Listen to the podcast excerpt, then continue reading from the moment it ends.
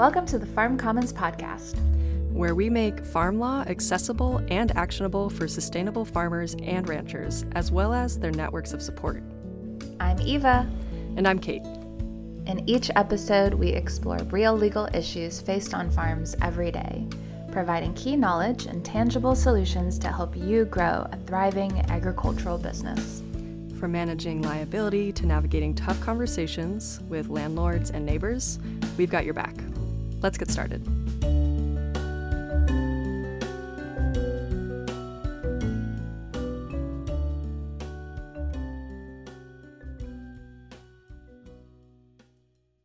Hey, Eva, how's it going?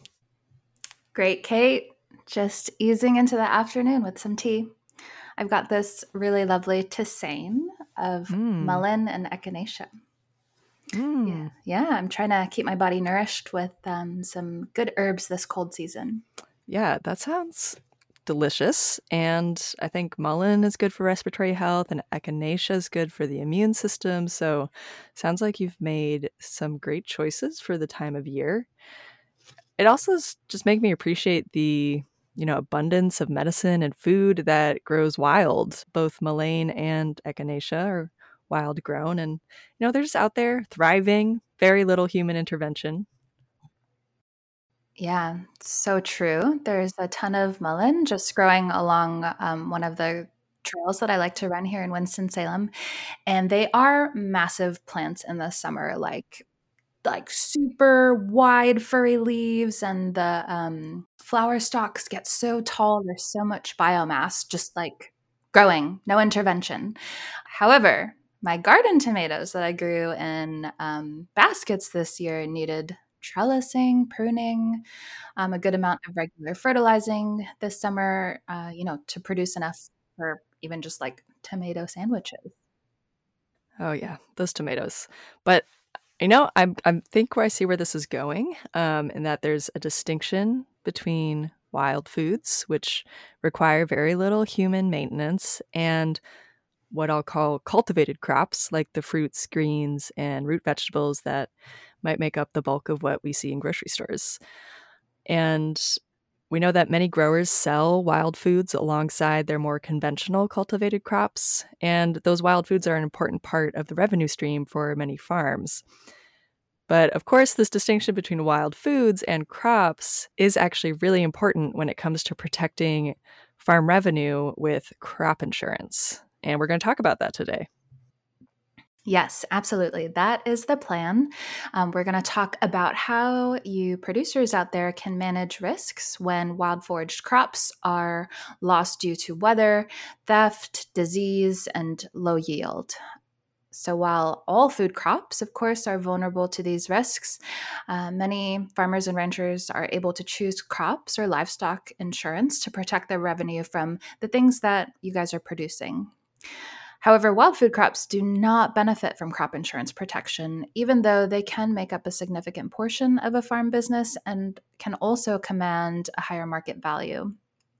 So, Sadly, they are uninsurable crops, um, and this is likely not news to you producers out there who are regularly foraging and selling things like ramps, mushrooms, berries, herbs, and all those um, yummy edibles that are foraged. However, we do have some good news to share in this episode. There are alternative strategies to help you manage the fallout of failure of your wild foraged crop. And our staff attorney, Chloe, is here to help us understand your options. Hi, Chloe. Hey, Chloe. Hi, guys. Great to be here. So, so glad that you are going to uh, share some of your wisdom and legal insights about this topic. I know that it led us on some interesting conversations about um, just the difference in in farming and growing and food philosophies and food sovereignty. And um, I think before we, you know, maybe try to get into any, any of that stuff, I want to define some terms here for our listeners who might be wise in the way of plants, but not as well versed in the nuances of crop insurance. So, can you can you give us uh, some some legal terms that we should know about? Sure. Uh, let's go ahead and dive in. Let's talk about how crop insurance works in general, and then how it works in conjunction with wild products as well. And to start, I want to say when I say wild products or foods, I mean plants that one are growing with little help or interference from people, and two are foraged and collected in a process that's often called wild crafting, which is similar to what would be called harvesting in a cultivated farm operation. And a lot of these wild products come from forests, but some can come from grasslands too. Okay, so now onto crop insurance. Generally speaking, crop insurance covers the risk of lost revenue from crop failure due to reasons outside the farmer's control. And federal crop insurance historically does this one single crop at a time. Taking that into consideration, it may not be surprising that the USDA hasn't created a federal crop insurance program for a specific wild plant, like they've done, say, for cultivated crops like corn, wheat, or tomatoes. The USDA's process for developing a specific crop insurance program relies on a lot of market data and accepted best production practices. That's what we call the actuarial process these data and norms are really just not readily available for wild plants. And I think you might agree that the USDA isn't well positioned to develop those norms and find that data. Mm-hmm. However, okay, so if you remember from one of our recent episodes on crop insurance, and that's episode number 47, if you want to go check that one out, in that episode, we talked about the whole farm revenue and micro farm protection programs. And we learned that those programs were designed to fill crop insurance gaps for farms that grow a large variety of crops by covering lost revenue from all crops produced on the farm. Those programs insure revenue, not specific crops. So that might make you ask, why doesn't that get wild plants coverage? Well, the Whole Farm Revenue Program policies explicitly exclude what they call forest products from coverage. And unfortunately, we aren't given a clear legal definition of what forest products in the Whole Farm Revenue policies means. But if we take that exclusion and other requirements into consideration, it does become clear that wild plants aren't insurable. For example, because a Schedule F is required, we do know that insurable income must come from cultivating, operating, or managing a farm. And we also know that the USDA has defined the term specialty crop to definitively exclude wild plants. Mm. Okay, yeah, thanks for bringing us through those terms. And giving us an idea of what wild forage crops actually are. My question now is why are they uninsurable under WFRP, especially since these kinds of foods would generally be considered specialty?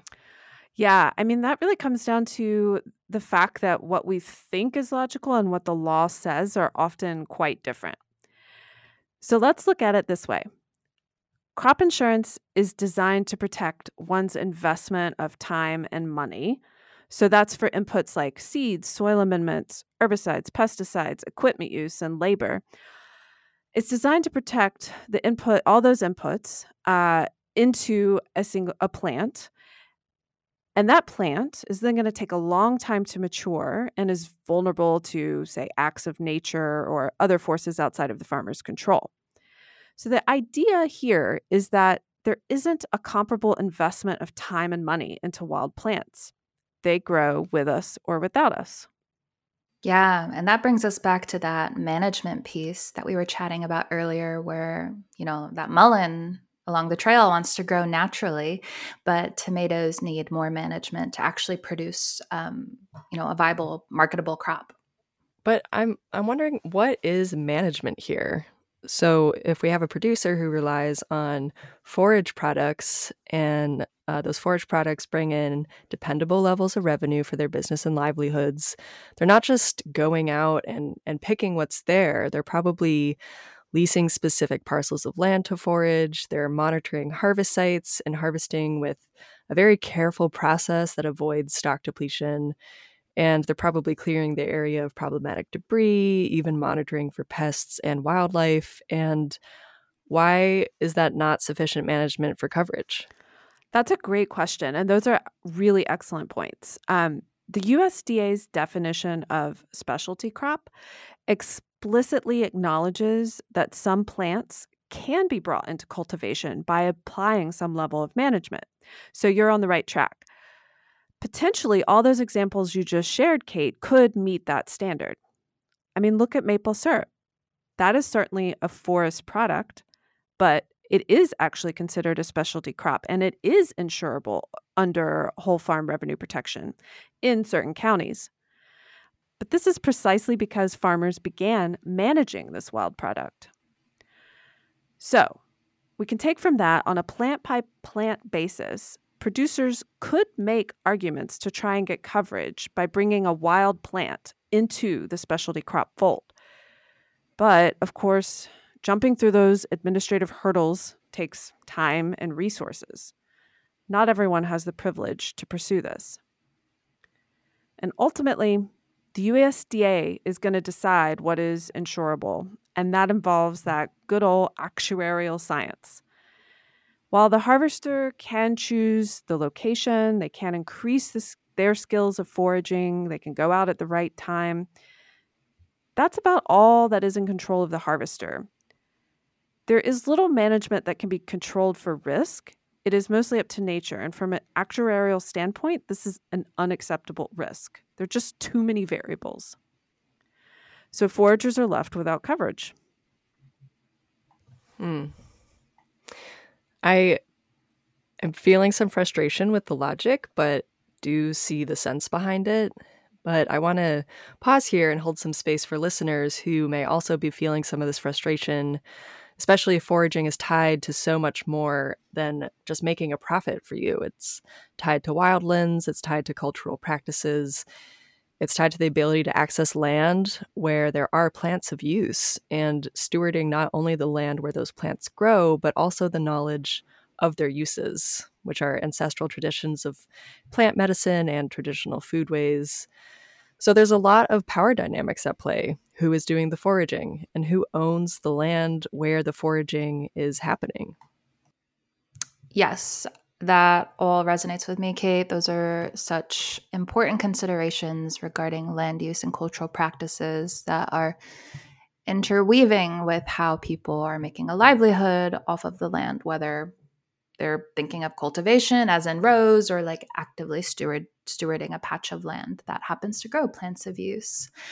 Um, and so, if we can't use crop insurance to cover wild foraged crop losses, what risk management options do producers have? Well, producers do have options. Um, I'm going to talk about three, uh, and that's going to be diversification, CSAs, and sales agreements. So let's start with diversification. This is the first strategy. And if having insurance coverage is important to you, you got to just make sure you grow insurable crops and keep wild forage crops as more supplemental to your income. And an important note you can check on which crops are covered under any USDA insurance program for your area specifically at RMA's website. So that's a really helpful tool. You can also bring the wild plants that you rely on under cultivation. So this would likely mean maybe transplanting and growing them in rows or maybe even crossbreeding so that you these plants that you rely on could be considered specialty crops. You know, and one example, cultivated wild rice, it is insured even under the single crop federal crop insurance program. Of course, only in certain places. But in order for it to be insurable, it has to be planted for harvest in a man made paddy. Okay, and finally, as a long term strategy, foragers could collaborate and begin to set standards for good practices and document data on foraging so that eventually that actuarial data will be available for the USDA's assessment. The second strategy is a CSA or community supported agriculture. All the listeners are probably familiar with this model. Now, this isn't insurance, but it does give a farmer funds up front before the output is certain. The CSA model was designed to have customers share in the risk and the reward of a season's harvest. Conceptually, this is a great fit for wildcrafting. Customers pay upfront to receive whatever the season produces. But if you go this route, you want to make sure you have a really well written CSA member agreement so that there's documented proof a customer understood the situation going in. Hmm. I love so far that these two options both um, incorporate some reliance on community, like other foragers, to sort of pool production and begin to set standards, or those agreements with your members to make sure they understand how they're investing in your farm. Um, yeah, appreciate those. Yeah. And this last strategy is really similar. Um, so, this one I'm going to offer is that you develop relationships with individual buyers or institutional buyers, even whose values align with your own. So it's more of that community building. So, what I'm talking about here is finding a really unique customer that would be willing to put money on the table to invest for the benefit of uh, being first in line once you've foraged your wild products. There's lots of opportunity here for creativity. We've seen contracts where a buyer does commit to buying, even if a crop fails or if foraging doesn't work out.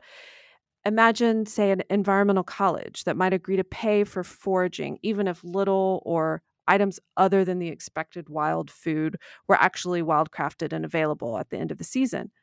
You know, maybe this institution's reputation and moral commitment to low impact food production is more important than the specific outcome. And they are willing to work with what they get in exchange for supporting a unique type of food production. Yeah, thank you, Chloe, for walking us through those three options and um, really demonstrating how relationships, um, business relationships, community relationships intertwine with legal agreements. Um, yeah, there's a lot, lot of creative potential here um, for you farmers and ranchers out there who are going out and wildcrafting products to sell. Um, and selling those right alongside your other crops and products and you know just with the changing climate um, all of them being vulnerable. And so we appreciate you for hanging in here for this episode and learning about how you can manage your risk of lost revenue when things don't quite work out with wild foraged crops. Um, and also Chloe, thanks for painting um, a picture of how and why uh, crops are certain crops, you know, that we think of as crops are uninsurable ones, um, and giving those clear options for what producers can do to protect against the risk of failure when revenue is on the line. And to any listeners out there who are foraging and selling those goods as a regular part of your business, we would love to hear from you. What has your risk management strategy been for crop loss when insurance coverage is not available? So we'd love it if you could share experience with us and what you learned from this episode in the short survey that's linked in the show notes. And as always, thank you for everything that you do and for joining us today. Thanks all. Bye. Bye thank you.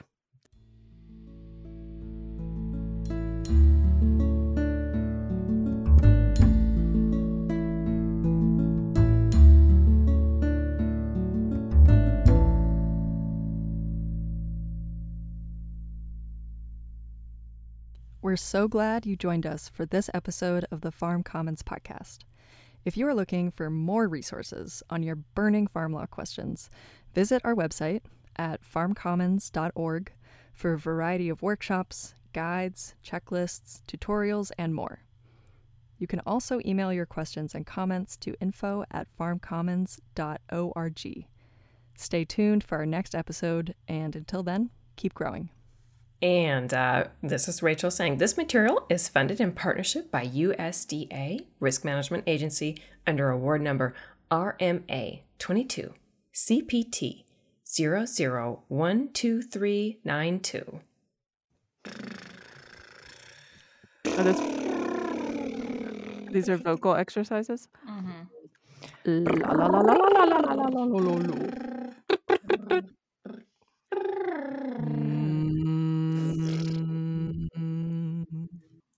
Oh, we're recording. Great.